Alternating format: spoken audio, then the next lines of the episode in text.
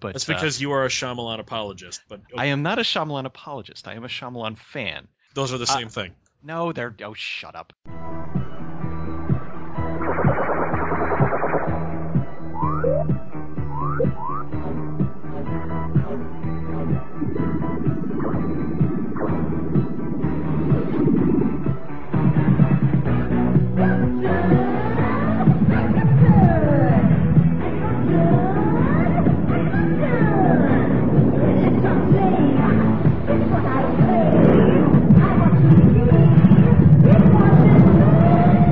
Radiodrome.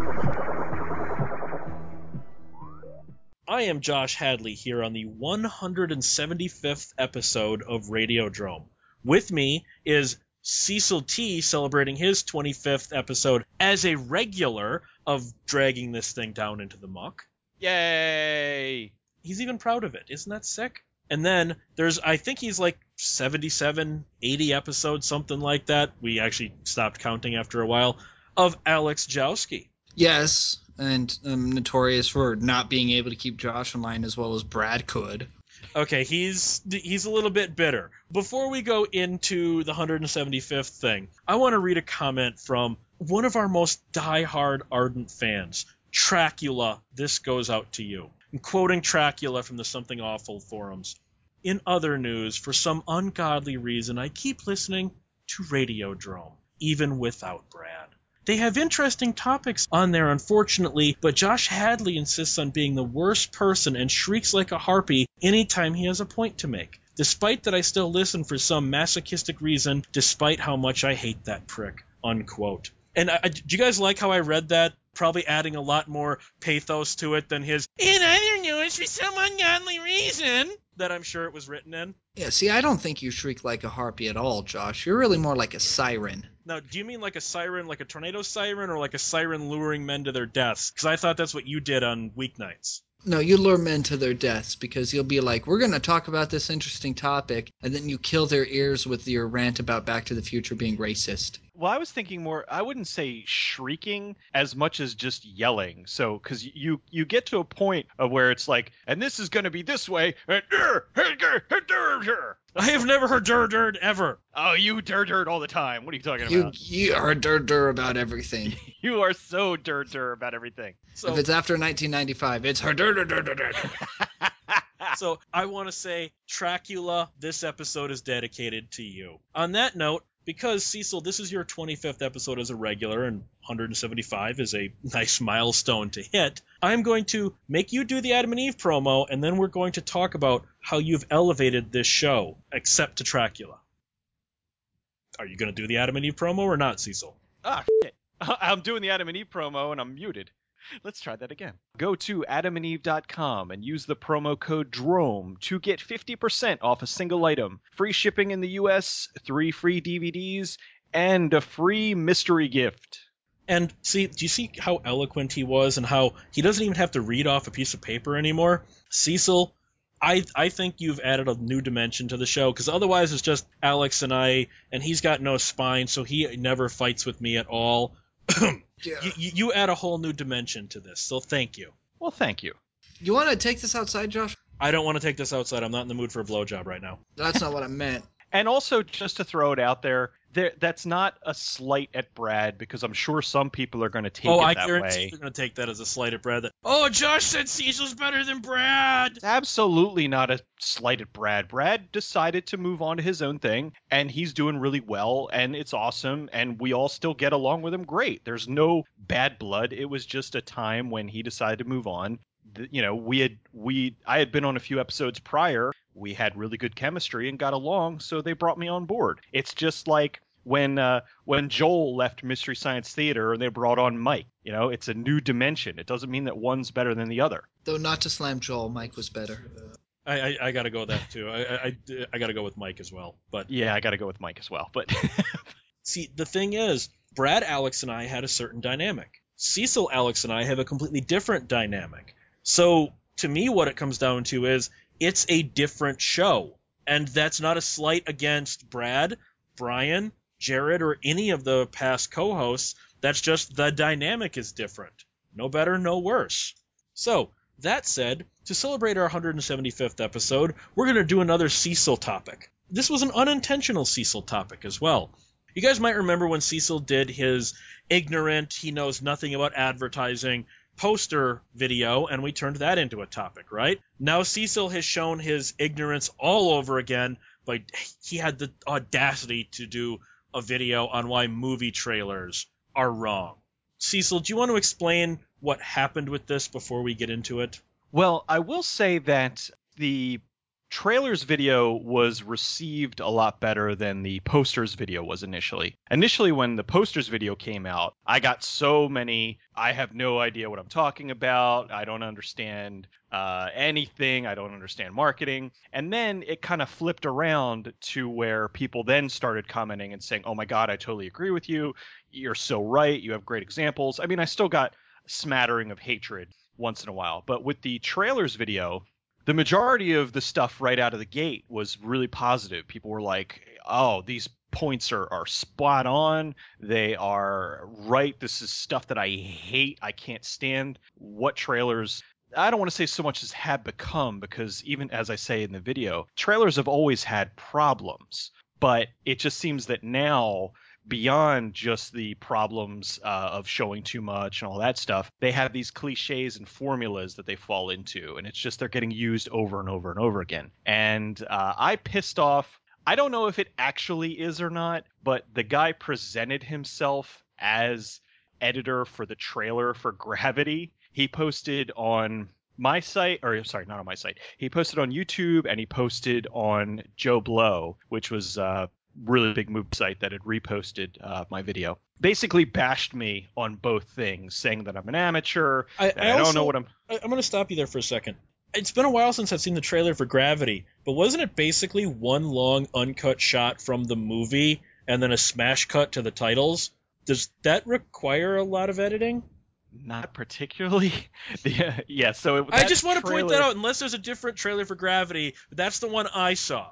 I only saw that one as well. I'm sure there probably were other ones out there, which possibly, you know, he may have done, but uh, I don't know. Yeah, it was there was kind of a basic trick. Although I will say, in the grand scheme of things, following the way that my video was presented, something like that I think was actually effective because it just showed a small chunk of the film. It didn't spoil the entire thing, and it gave you a feeling. It, it it obviously worked because people you know went to go see that movie in droves. So that was even though the guy was a complete dick to me, I think that that trailer, however basic, was effective.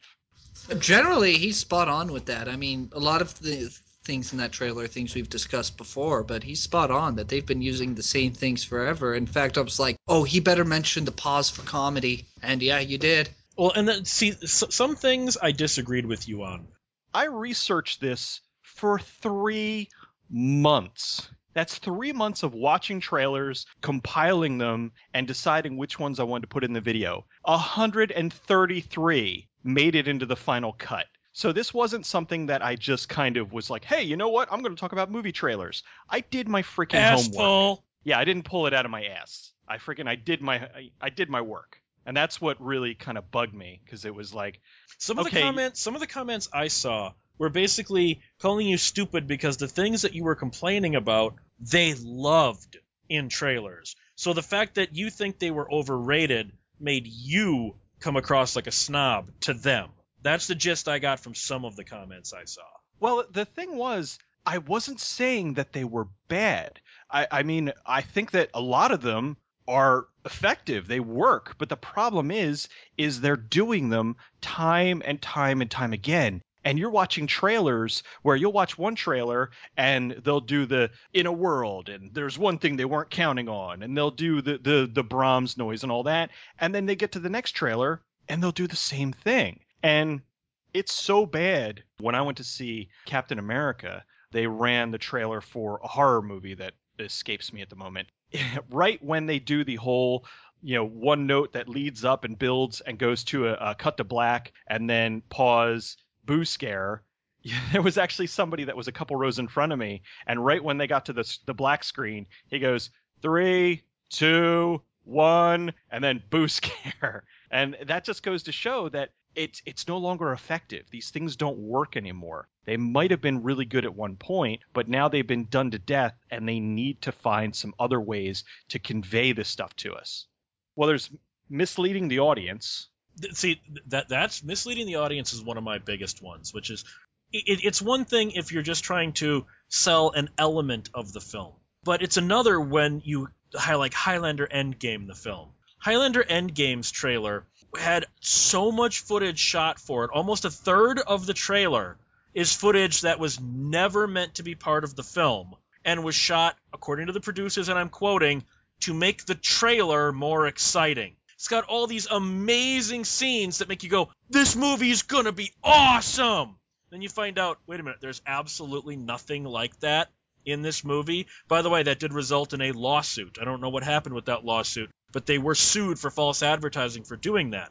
Now, there are a couple other kinds of misleading. There are misleading ones like Strange Days, where the trailer did have footage that was specifically shot for it, but in that case, it was so clearly not meant to be part of the film. And then you have ones that try to sell you a different movie like Man of the Year from 2006, that Christopher Walken, Robin Williams movie. That thing was sold as a political comedy. It is not a comedy. That thing is a drama with serious overtones that has a few comical moments, all of which made it in the trailer. I don't know a single person that saw Man of the Year that walked out of that going, that is not the movie that was in the damn trailer. Okay, the job of a trailer is to make you want to see the movie. So sometimes, you know, misdirection will help because they're like, oh, this movie totally sucks. How am I going to sell this? Well, I'll sell this angle instead. So that's more of what you were talking about selling a particular aspect of the film. Drive, for instance. Hey, it has a couple action scenes. We can sell this as an action film when the film is sold as a wacky comedy set in the world of politics, and it's actually a futuristic drama about about the wrong man being elected that just happens to have some funny moments. You watch the trailer and you go, "This is a comedy." You watch the movie and you go, "This was not a comedy." Oh, Robin Williams, this must be a comedy. That is just straight out deception that we sold a different movie to you. Or or is that do you think they were just trying to get you to go see it no matter what. They were just trying to get you to go see it no matter what. Also, the fact that it sucked too. But okay. I actually never watched it. I watched it because I thought it was going to be a funny comedy. See, I didn't watch it because I thought it was going to be a shitty comedy. Bridge to Terabithia is another really good example. Uh, I had a friend of mine who took his kid to the theater to see it, and the movie was the trailer for it, rather, uh, was presented as kind of a Harry Potter type film. These two kids, they discover this world of whimsy do, and I magic. I do remember that. I haven't seen that trailer since whenever it was new, but I do remember that now that you bring that up. Yeah, it was very much sold to the Harry Potter audience. And it's so not that movie. They go to the mystical world once and it's really about these kids that have just awful lives. I was gonna say, aren't they trying to escape reality by going into their heads? Yes. Yeah, yeah the, the, the, the fantasy world doesn't exist, and at no point in the movie do they try to convince you that it exists. Yeah, whereas the trailer made it totally look like these kids are going to go to a land of mystery and and they're going to discover, you know, it was like their way of escaping reality by going into this place for real. When in actuality, it's just them in their own heads. And what, uh, what, what about the Highlander Endgame thing where they shot all. I mean, you know the scene with Duncan and Connor in the time oh, portal. Yeah, the uh, guy gets cut in half. Yeah, uh, he gets cut in half. He stops a sword in midair. There's a sniper shooting immortals. There's the big villain lineup walking out of a just exploded building. There is there's Connor's head inside some kind of a bubble where he's screaming, and none of that. All of that was shot for an extra million bucks specifically to, and I'm quoting again, make the trailer more exciting. Not the movie, the trailer. Well, like like I said with with Black uh, the remake of Black Christmas, they had shot scenes specifically for the trailer after the film wrapped without the director's knowledge to pump up the trailer because they didn't think that uh, it was exciting enough. They needed more scenes of violence and just stuff. And and there were scenes that did look really cool Lacey Chabert is being dragged into some kind of thresher by Christmas lights, and there's a girl trapped under ice, and there's a um, uh, Billy is like hanging from the roof above uh, one of the girls, and it's just it it did make it seem like it was going to be so much bigger. But then you see the movie, and I I initially didn't like it, but I, I've gone back and revisited it and actually really enjoy it now. And I actually uh, think it's one of the worst slasher films of the OOs, but okay. It's yeah. I I hey, to. I thought the original was one of the worst of the '70s too. So Oh blasphemy! The originals. Well, the original's one of the best, and the remake. Bob by far- Clark, damn it! Bob Clark, man. But the whole thing was uh, that was just again lying to the audience. Like I understand that stuff that they make uh, that they put into the trailer sometimes just hits the cutting room floor for whatever reason. It's not going to be in the movie, and that's fine. They filmed it with the intention of putting it in the movie, but filming it with the intention of putting it in the trailer and not putting it in the movie is just lying to the audience. And how do they not think that people aren't going to be pissed off? That they're they're completely given a bait and switch. I was gonna say the Paranormal Activity 3 trailer is one where the entire trailer is scenes that are not in the movie at all, and they they totally lead you to think that it's gonna be about something else. But as far as Paranormal Activity trailers go, that's the only trailer that doesn't follow the Paranormal Activity trailer format, not showing the movie, showing the audience instead. Yeah, I, I do remember those. I- I think, like Cecil pointed out, there is a difference between when you shoot scenes that end up being cut. For instance, Alien 3. The original trailer, and I don't mean the teaser, the one where it said it was set on Earth. The actual trailer for Alien 3, the first one, probably a third to a half of the trailer are scenes that only appear in the work print version. Some of those scenes are not even on the DVD or Blu-ray extended director's cut. They're scenes that are in no cut of the film. But I believe they had the intention that this was our rough cut when we gave it to the trailer people to make a trailer out of. They just picked the, the best scenes. So there are cases where you can say, all right, fine, fair enough. Terminator 2, again, not counting the teaser trailer, but the first trailer for the movie had all of the Kyle Reese scenes in it, which of course made it nowhere into the theatrical cut because all of because that subplot was deemed superfluous when the running time had to get down. I don't blame Cameron for being deceptive on that. That was just we had to lose that subplot. No, I don't blame people for being deceptive if because you know they're given scenes of the movie to make a trailer with, and it's not the the person who cut the trailer's fault that that stuff didn't end up in the movie. But if they're marketing and they're like, we need to shoot scenes specifically for the trailer to sell a completely different movie, that's that's flat out lying, and that's I have no respect for that. What about Joe Dante? Went back when he was the trailer cutter for Roger Corman. And remember, they had that helicopter explosion. He was told by Corman to work into as many trailers as possible. Even if the movie didn't have a helicopter explosion in it, the trailer did. Is that the same kind of deceptive because they just kept reusing a shot from another film? Or is that on the same level as the Highlander Endgame deception? Or because it was Corman, why do we give that a pass when Joe Dante was doing that for Corman, but we get so pissy when it happens with Paranormal Activity 3 and Highlander Endgame? Who says we give Corman a pass for that? I don't. When I started cutting trailers for other people's films, uh, it was kind of easy because I had seen a lot of trailers when I was a kid. I loved trailers. I was ruthless in just showing anything. I mean, if uh, a major character got killed, it's okay. I'd put it in the trailer. If something, if there was some some plot point that uh, ruined the movie but was good for the trailer, I'd put it in the trailer. Then it came time to make a trailer for my own movie that I directed, and I realized that I couldn't do it because I was saying, "Oh God, I can't show this. Oh, that can't give this away. Oh, we worked awful hard to make this a surprise. Can't put this in." Unfortunately, the the rubric is that you really are not the best guy to make your own trailer because there's just too many things going on that you want to hide, and and the secret of trailers is just putting it all out there and trying to get people to fill the seats. Trailers that we did pictures for were, shall we say, of lesser quality, and uh, so it, it became imperative at times to slightly misrepresent the contents of the movie. Uh, The problem would come if the movie itself was badly photographed and looked bad, or if it had really bad sound, Uh, because you can't hide those things in a trailer unless you just don't don't show them.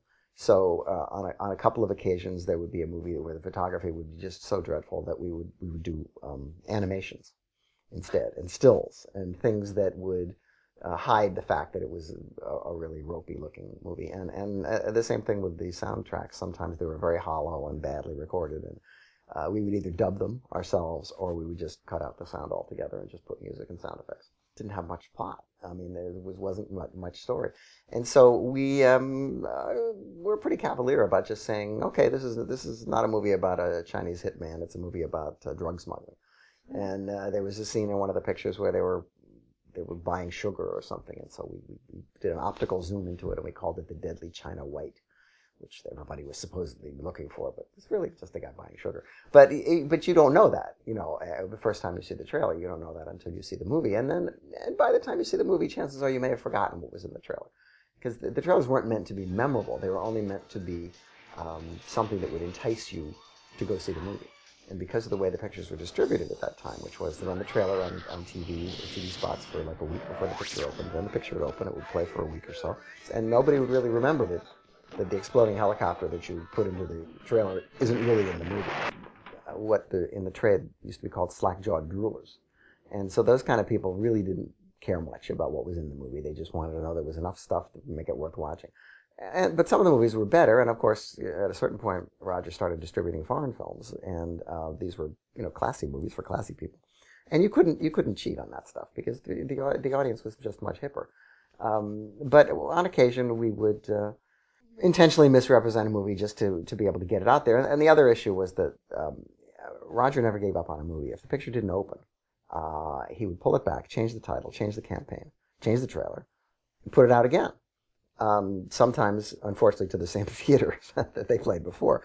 Uh, the worst uh, situation would be that if, if, the same picture was playing on a double bill uh, with two different titles because the theater people didn't know that that was two different movies. Because you really would make them look completely different, cram it all at the audience really fast in a way that makes the picture look faster and louder and more busy than the actual movie may be. Now, some of these exploitation movies, which are made rather rather cheaply, uh, they have a couple of highlights within them, but in general, sometimes they're kind of draggy.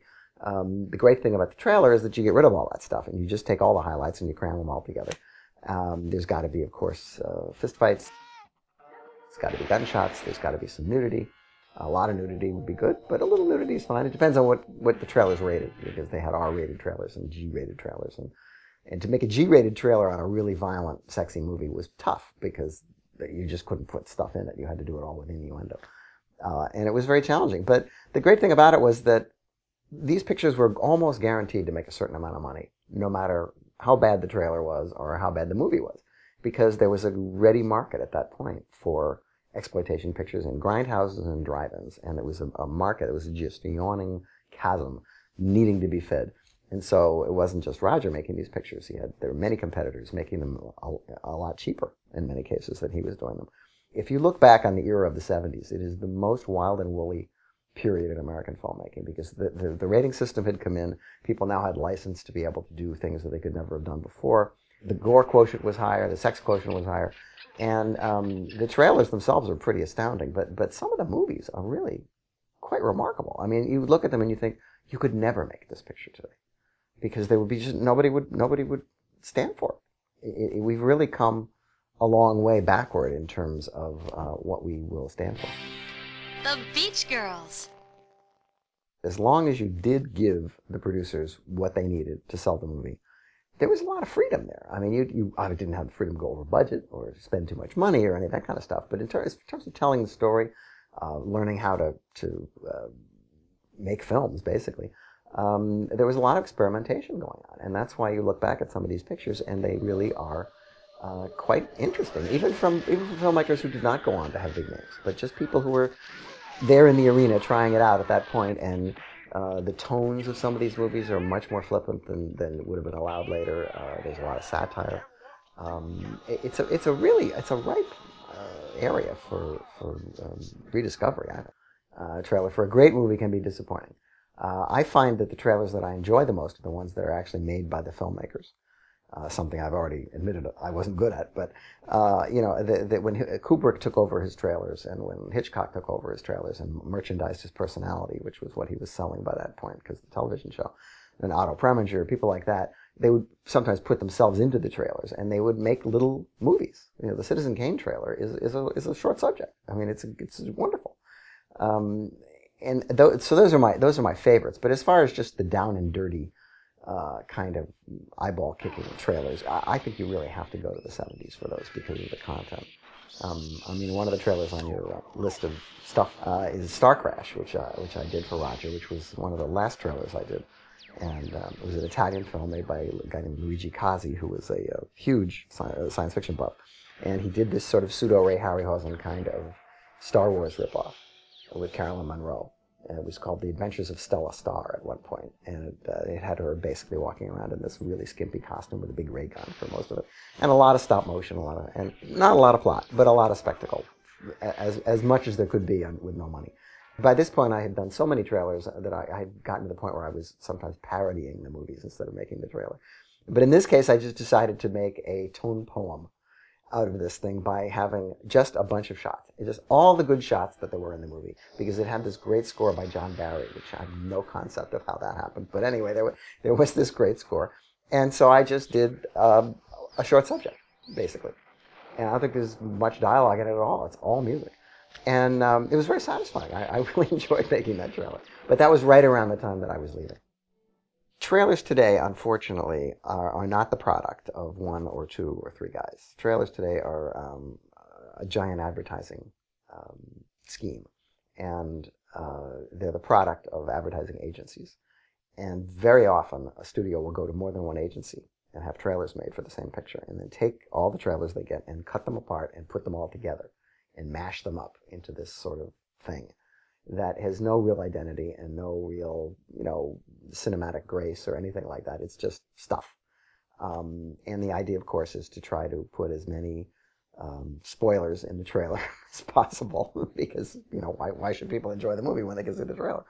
Um, so I, I think the art of the trailer is really kind of um, in decline uh, because it's it, how many people running away from fireballs can you see in a movie? And it's like, okay, I get it. It was one scene, and I think that's the major difference was that. But uh, it was one scene that was in about 15 different trailers, and that scene is in none of those 15 movies. Yeah, I, I'm not saying that it's right, but I mean it's it's wrong, but it's wrong in a different way. So no, I'm totally not giving him a pass, but I'm just saying it's that it's it's wrong, but it's not wrong in the way that they shot a whole slew of extra material to put in the trailer versus this one scene that ended up in a bunch of trailers. What about the deception of like Lady in the Water? That it's essentially a fairy tale movie, but you look at that trailer and this thing is sold as a boo scare horror film. Are, are, are, are you are you not when you do that? Are you not risking pissing off the audience that you've got going to that? Because a horror someone who's going for a boo scare horror film is not going to like Lady in the Water, which sucked anyway. But you know that, that's um, neither here nor there.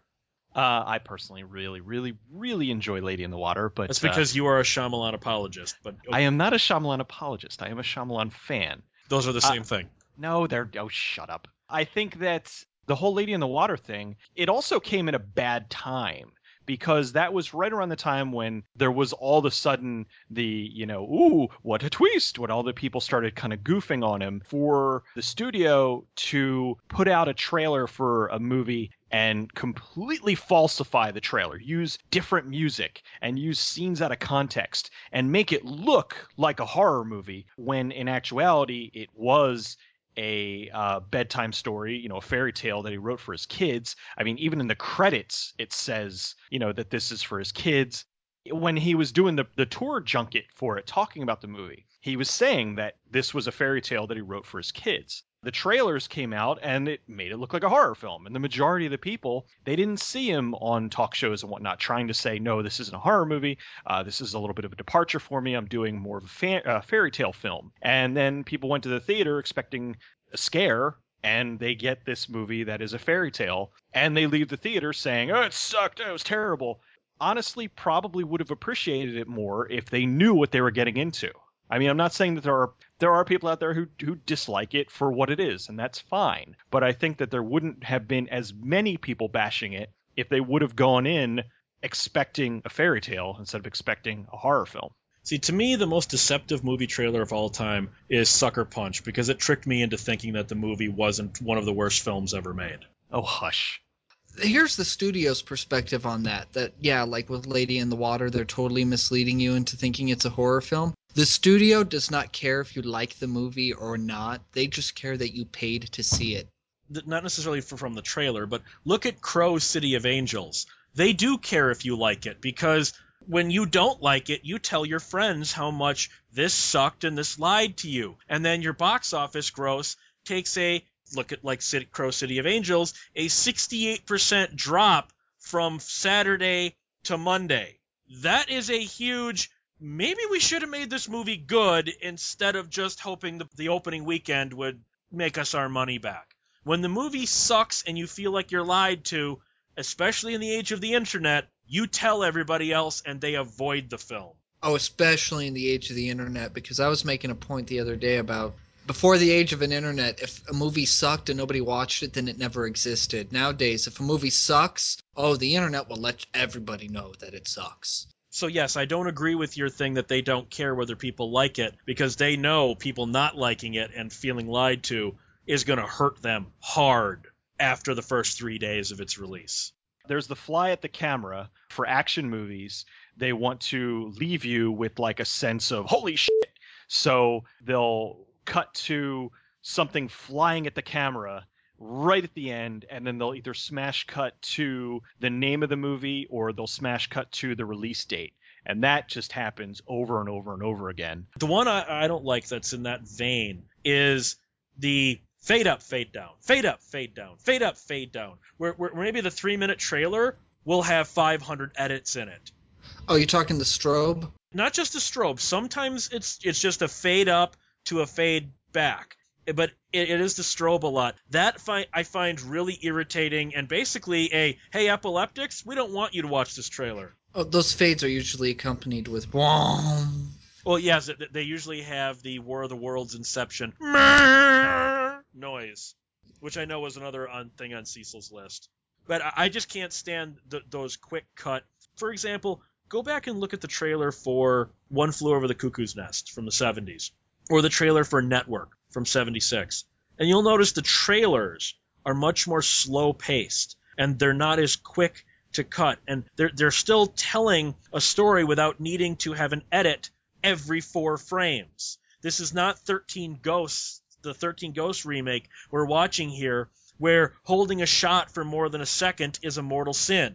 yeah the the fade up fade down is just is irritating because it's it's just a lazy way of cry you know you've got three minutes to tell a story and uh, get people interested and you use a good chunk of that time with fades. It's just like it's like all right well we got two scenes together. All right drop a fade in between them drop and it just yeah it, it just gets really annoying.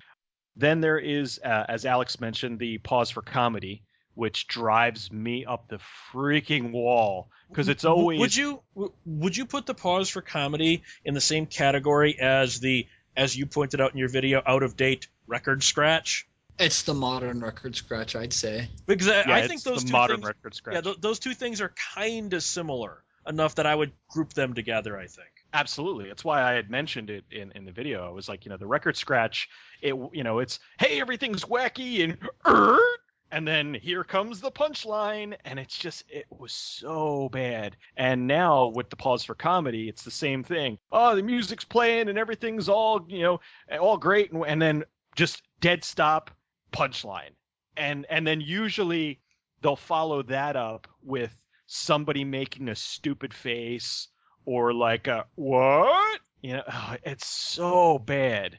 Yeah, comedy trailers are Or- the worst. A lot of the times, you'll get the title of the movie, and you'll get that comedy pause right after the t- the title has like their their last word in before the next trailer starts. Well, and then I, I don't know when this started, but this kind of goes back to your boo scare thing. How there's always one when no matter what trailer I'm watching, when I was on Trailer Park, no matter what trailer I was watching, I'd say 95% of them did this, where they give you the title and you'll notice there's still 10 seconds on the trailer, and there's always one more quick scene after the title.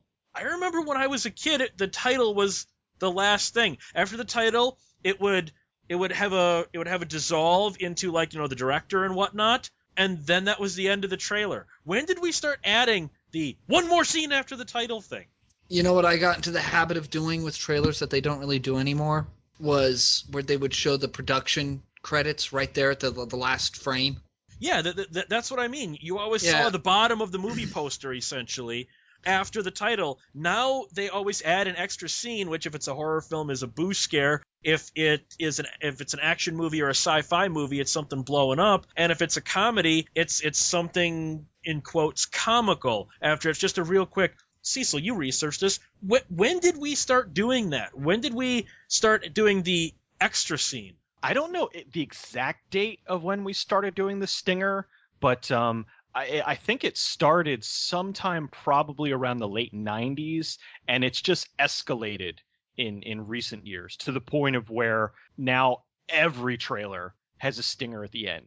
now th- they actually tout who made the movie, sometimes to the point of overdoing it, like a horrendous train wreck like Project X, that Todd Phillips, Todd Phillips, his name is all over that. All he did was executive produce it, and that was after the movie was already made. He had nothing whatsoever to do with the making of that film. You watch that trailer, they really want you to think Todd Phillips directed Project X. I know a lot of people that thought that was a Todd Phillips film because of the way that trailer sold it as. I mean, I, I think they mentioned Todd Phillips five times in the trailer in those quick in those quick text on the screen moments. touting the director of the film or somebody associated with it isn't necessarily new. I mean, Hitchcock movies were advertised as being, oh, this is Hitchcock. But nowadays But it's more Hitchcock of the, directed those. Yeah, Hitchcock directed those. Nowadays it's more of the from the producers of Paranormal Activity or what was that one? That Oculus, which was not a bad movie from what I hear, but they sold that as being from the director of Paranormal Activity and I'm like, "No, it's not. He he had nothing to do with this movie. It's the same company that distributed it. That's it." Also, on that, producers of Paranormal Activity and Insidious, apparently they produce every horror movie made today. That movie, Oculus, has eight executive producers. First of all, executive means the buck stops with them. How do you have eight executive producers? Now, of those eight executive producers, not a single one of those produced Paranormal Activity nor Insidious. They did produce the sequels to those. In fact, Jason Blum, the producer of Paranormal Activity and Insidious, is only a consultant on Oculus. They So- owned the same company that made those. That's just the thing. It's the company, not the person. But but that's what we as movie fans know. To your average film goer, oh my god, I loved Paranormal Activity and Insidious. This is by the same people. No, not really. No, it's not. Also, just on a side rant, executive producer credit means nothing anymore. Jason Blum, counting 2015, so within the next year and a half, he is executive producing 31 films. Okay, I think it's safe to say he has no input in all of these 31 films he's producing in about 18 months. To me, the executive producer credit, especially the way it's used on trailers, is a complete falsehood. Well, how many people think that Tim Burton is the director of Tim Burton's The Nightmare Before Christmas? Well, I the know- fact that his fucking name's above the title, that egomaniac. Exactly. There's he didn't so write many it, he people. didn't direct it, he didn't even produce it. He executive produced it and came up with the concept. Why does that get your name above the title? And then what happens is years later, he's like, I need another film that kind of has that Nightmare Before Christmas bri- uh, vibe. And he goes and he does Corpse Bride, directs it, and what happens? It sucks. And then everybody's like, wow, Nightmare, when he did Nightmare Before Christmas, it was so much better. That's because he didn't do it. I, I, also remember because because of the, the kind of manipulative way that they sold Nightmare Before Christmas, when when Henry Selick went and directed Monkeybone, when that was by the director of Nightmare Before Christmas, I know a lot of people that thought that was a Tim Burton film because they just assumed Tim Burton directed Nightmare Before Christmas. I've So- corrected so many people with that with Coraline, which was another one that Henry Selick did that has nothing at all to do with Tim Burton. It's See, based so- on a Neil Gaiman story. Yes. So But everybody so, wants to think it's you Tim can Burton. Jowski, you can back me up that that honestly, I think the Nightmare Before Christmas trailer probably did more damage to to Selick's career than it helped Burton's. Really. Yeah, because now everything Henry Selick touches is automatically going to be, oh, it's Tim Burton's. I, I saw uh, Hero, the Jet Li movie, and it was a movie that I unfortunately don't remember who had made it, but it was originally made overseas, and then Wasn't Tarantino's name on the American trailer? bingo. Tarantino. Now he didn't have anything to do with the movie, but he was directly responsible for getting that movie American distribution. So after the movie ended, there was a whole bunch of guys that were like, "Wow, Tarantino did it again," and it was like, no, like I I know you don't like Tarantino. I like Tarantino a lot, and it was kind of like, ah, they're, they you know they're using his name to get people into the theater when really all he did was bring it over into the US. Now, the flip side of that is people probably wouldn't have gone to see it if it didn't have Tarantino's name attached. Hence why the marketing people used Tarantino's name on that because they had to. So then, do you think that movie trailers are more or less deceptive today than they were? I, I think they're not as inventive. Because I know when Scott Murray and I did a Lost in the Static on movie trailers a long time ago, we compared the One Flew Over the Cuckoo's Nest trailer to the then new and the movie was unreleased at that point Tron Legacy trailer. The Tron Legacy trailer is just, ooh, look at all the CGI. You know, they, this is the original trailer for it. They don't tell you anything about the story, anything about the characters. It's just two light cycles battling one another.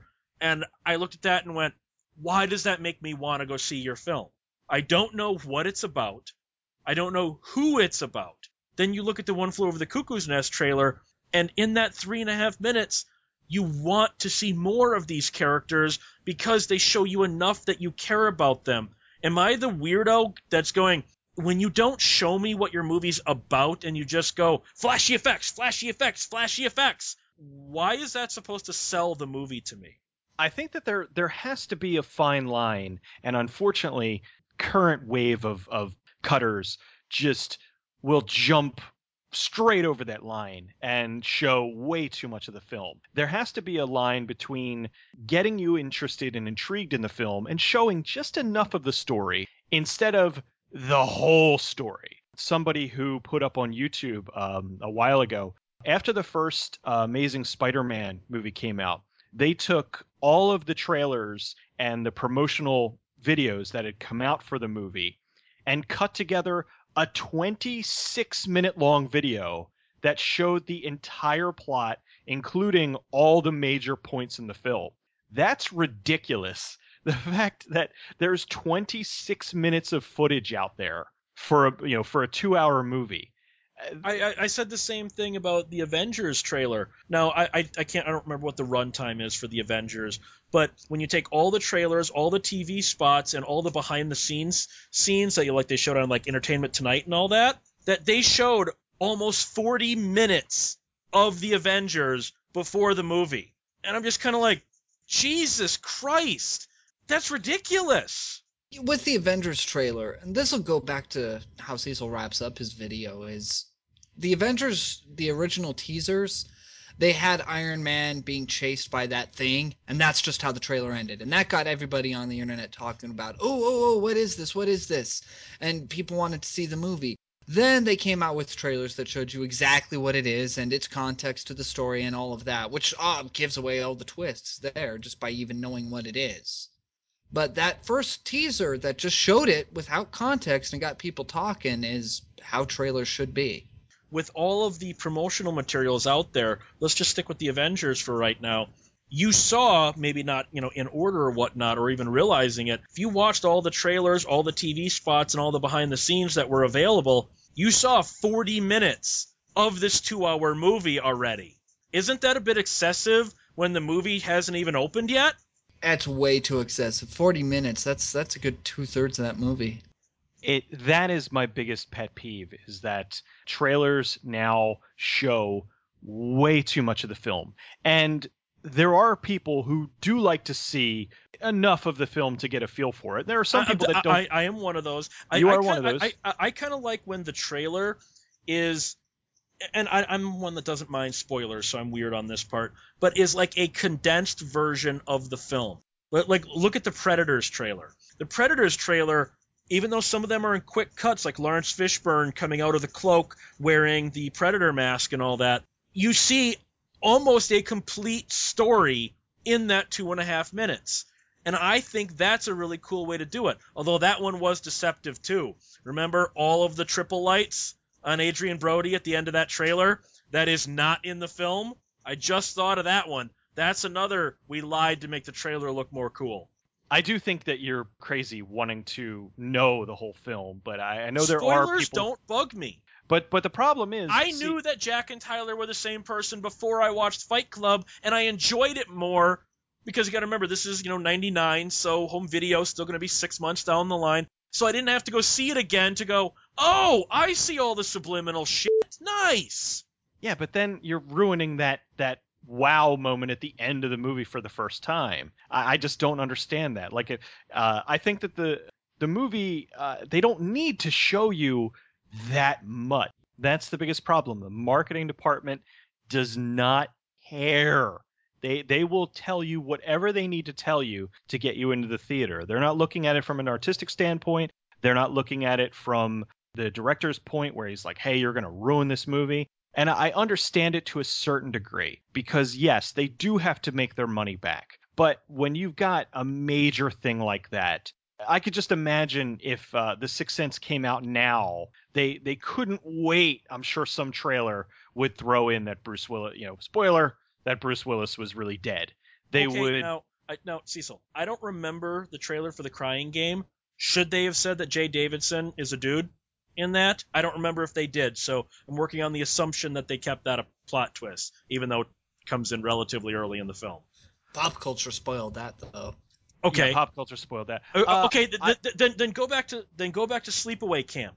If all well, of a sudden, way back. Yeah, yeah, we're going let, way let- back. go back to the Sleepaway Camp trailer. That's a dick. If you knew that she had a dick it from the trailer, would you have been shocked at the end when you found out she had a dick? Because you knew like like why would that be shocking anymore So w- would that have ruined your enjoyment of Sleepaway Camp? Putting yourself in a 1981 mindset. absolutely dude the first time i saw that sometime actually in the 90s i remember we you know me and some friends were sitting around and uh I, I don't even remember why we got it. It was just like, oh, it's a slasher. Oh, you know, we threw it in. And when that end happened, everyone in the room was like, what? It blew our freaking minds because nobody saw that coming. And if they would have even implied that, it, it would have completely undermined it. It would have completely ruined it. It just it wouldn't have had the impact and the effect that it did. I was introduced to Sleepaway Camp in the mid 90s through constantly looking on the internet for lists and stuff about shocking horror movies. And everything I came across was always talking about you need to see Sleepaway Camp. It has a shocking ending. You need to watch this movie because of the ending. But sites back then were dignified enough to not give away what that ending was. So that's why I watched it because I wanted to know what this ending was. If somebody had told me what it the way it ended, I wouldn't have even bothered watching it. What about you? You made the the crack that for the Crying Game, pop culture ruined it. What about when you're introducing an older film to a younger audience in that exact manner, a, a, of- of a twist that is so inundated in pop culture, like the Planet of the Apes DVD set that has the half-buried Statue of Liberty with Taylor standing in front of it as the cover. Do you think they can be blamed for doing that since pop culture, you know, that ending is such a part of pop culture now? Or do you think they should still kind of let people who, for whatever reason, may not know it was Earth all along?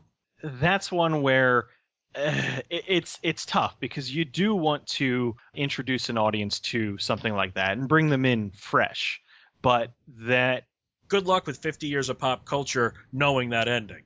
well I know. Well you'd be surprised man. There are uh, there are some people I was talking to a girl today who didn't know what a nine volt battery was. So you know I think that there's always going to be people that just for whatever reason they just don't know about something. And uh, with that, it, it is tough because it has become such an iconic figure, an iconic picture. I, I don't necessarily agree with it. I, I hate when a movie poster has uh, a spoiler in it, like that, and um, more recently, Quarantine, which the trailer is the freaking end of the movie. Um, oh, it's actually the last shot of the movie. yeah, it's the last shot of the goddamn movie. So uh, I just think that that in and of itself, it doesn't need to be. They could they could have another image, uh, and it's not going to not, you know, all of a sudden they're going to change the uh, the the cover art for uh, Planet of the Apes, and people are going to stop buying it because it's not the uh, freaking uh, Statue of Liberty picture. They could put something for- else on there.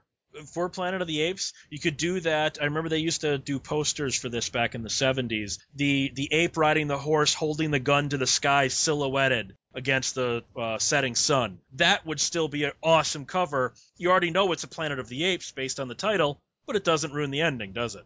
They could do something like that. There's so many things that they could do, but a lot of times they just take the easy way. Well, the thing with Planet of the Apes that's been around so long that I really can't get too mad for spoiling. I think it's hilarious that they do choose to spoil it that way with like the DVD covers and whatnot. But the only people that don't know how that movie ends at this point are kids. And you can get away with not letting them see the DVD cover. That's not that hard. I, I guess my larger question then, which I know we moved off of trailers, but for marketing, is it wise when, when something is so ingrained in pop culture to use that pop culture to sell it? For instance, you brought up the Sixth Sense, Cecil. Now it would be sold Bruce Willis is a ghost. Do, do you think that they that they're wise, like when they put out the DVD, that they didn't sell it as Bruce Willis is a ghost, or do you think if they had, they might have made that a bigger hit on home video? Absolutely, I think that the smart thing to do was to not put that on there because that was one of the greatest reveals. I know you're. I don't know how you feel. How do you feel about the Sixth Sense? I, I liked it when I saw it in the theater. I thought the performances were uniformly good. And I am not being a hipster here. I when I saw that in the theater, I saw it opening week. I did not know the ending. I called the twist ending about five minutes before it was revealed. In my head, I started putting all the clues together and called it before it happened. So I wasn't as shocked when it happened because I was able to start putting the map together in my head. Okay, I mean that's that's fine. I was just curious, but um, I do think that it is one of the best reveals in cinematic history. It's one of those holy shit.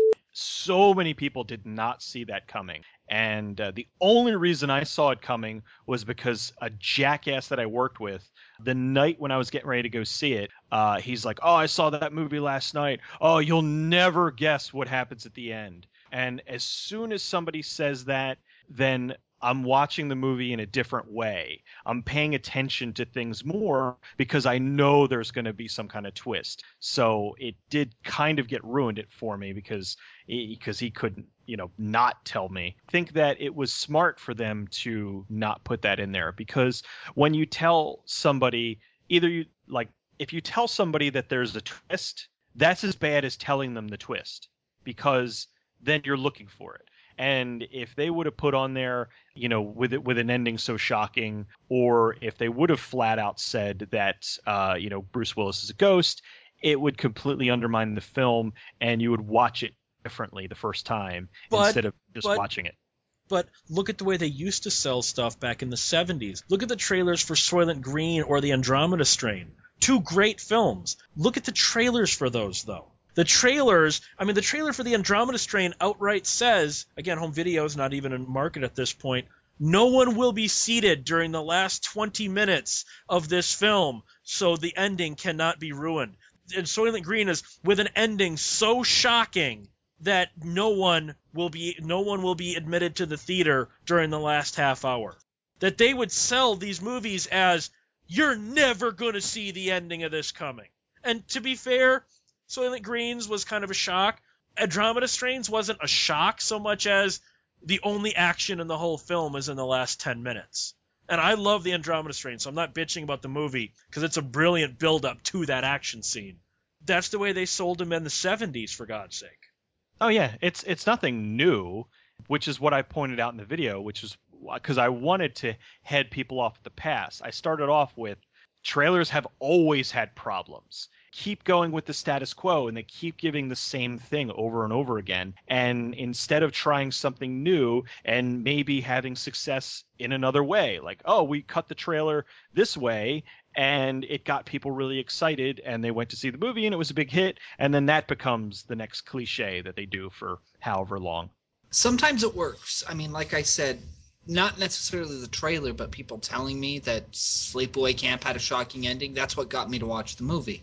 It can work if there is follow through. If if you know they advertise it's going to have a shocking ending and it doesn't, yeah, I'm going to be pissed. Okay, now b- before we close out tonight, let, us go over a quick list or you know our personal issues with great trailers for bad movies and bad trailers for great movies. I got to look at like Exorcist 2. Exorcist 2 is a bad movie in every traditional sense. It's insanely rewatchable because of how bad it is, but Exorcist 2 has such an amazing trailer that I think it was a last ditch Hail Mary to try and save that movie, and it kind of did in a way. But then look at Tron, the original Tron. That had three trailers, well, a teaser and two trailers, and they were awful. I don't remember what. I mean, probably just Tron itself got me to go see it back in '82. But my God, those the trailers for the original Tron are terrible. I don't think Disney's executives or trailer cutters knew how to sell Tron because they certainly didn't do it with the trailers. No, they certainly did not do it with the trailers. Exorcist 2 does have an amazing trailer, and that movie is awful. He flies on a moth's wing.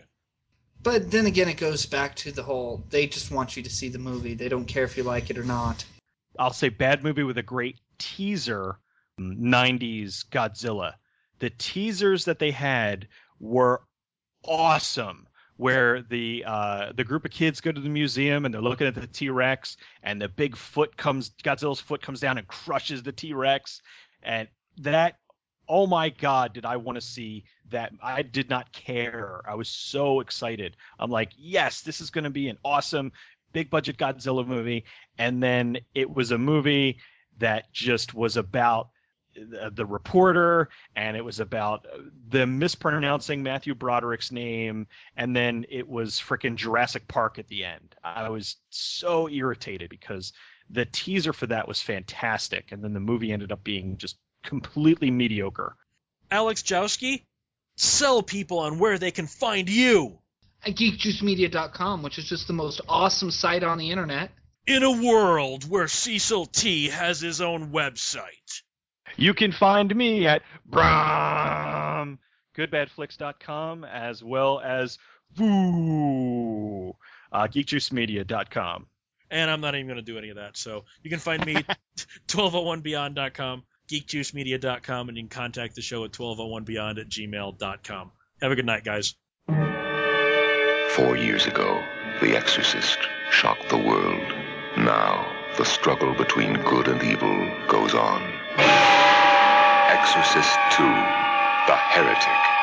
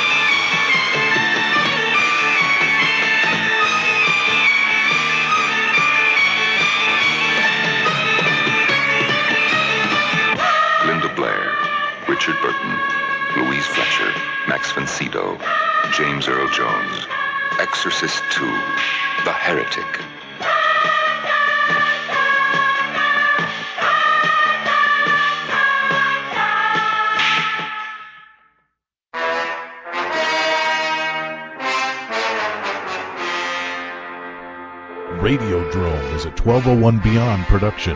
Visit 1201beyond.com for more great shows.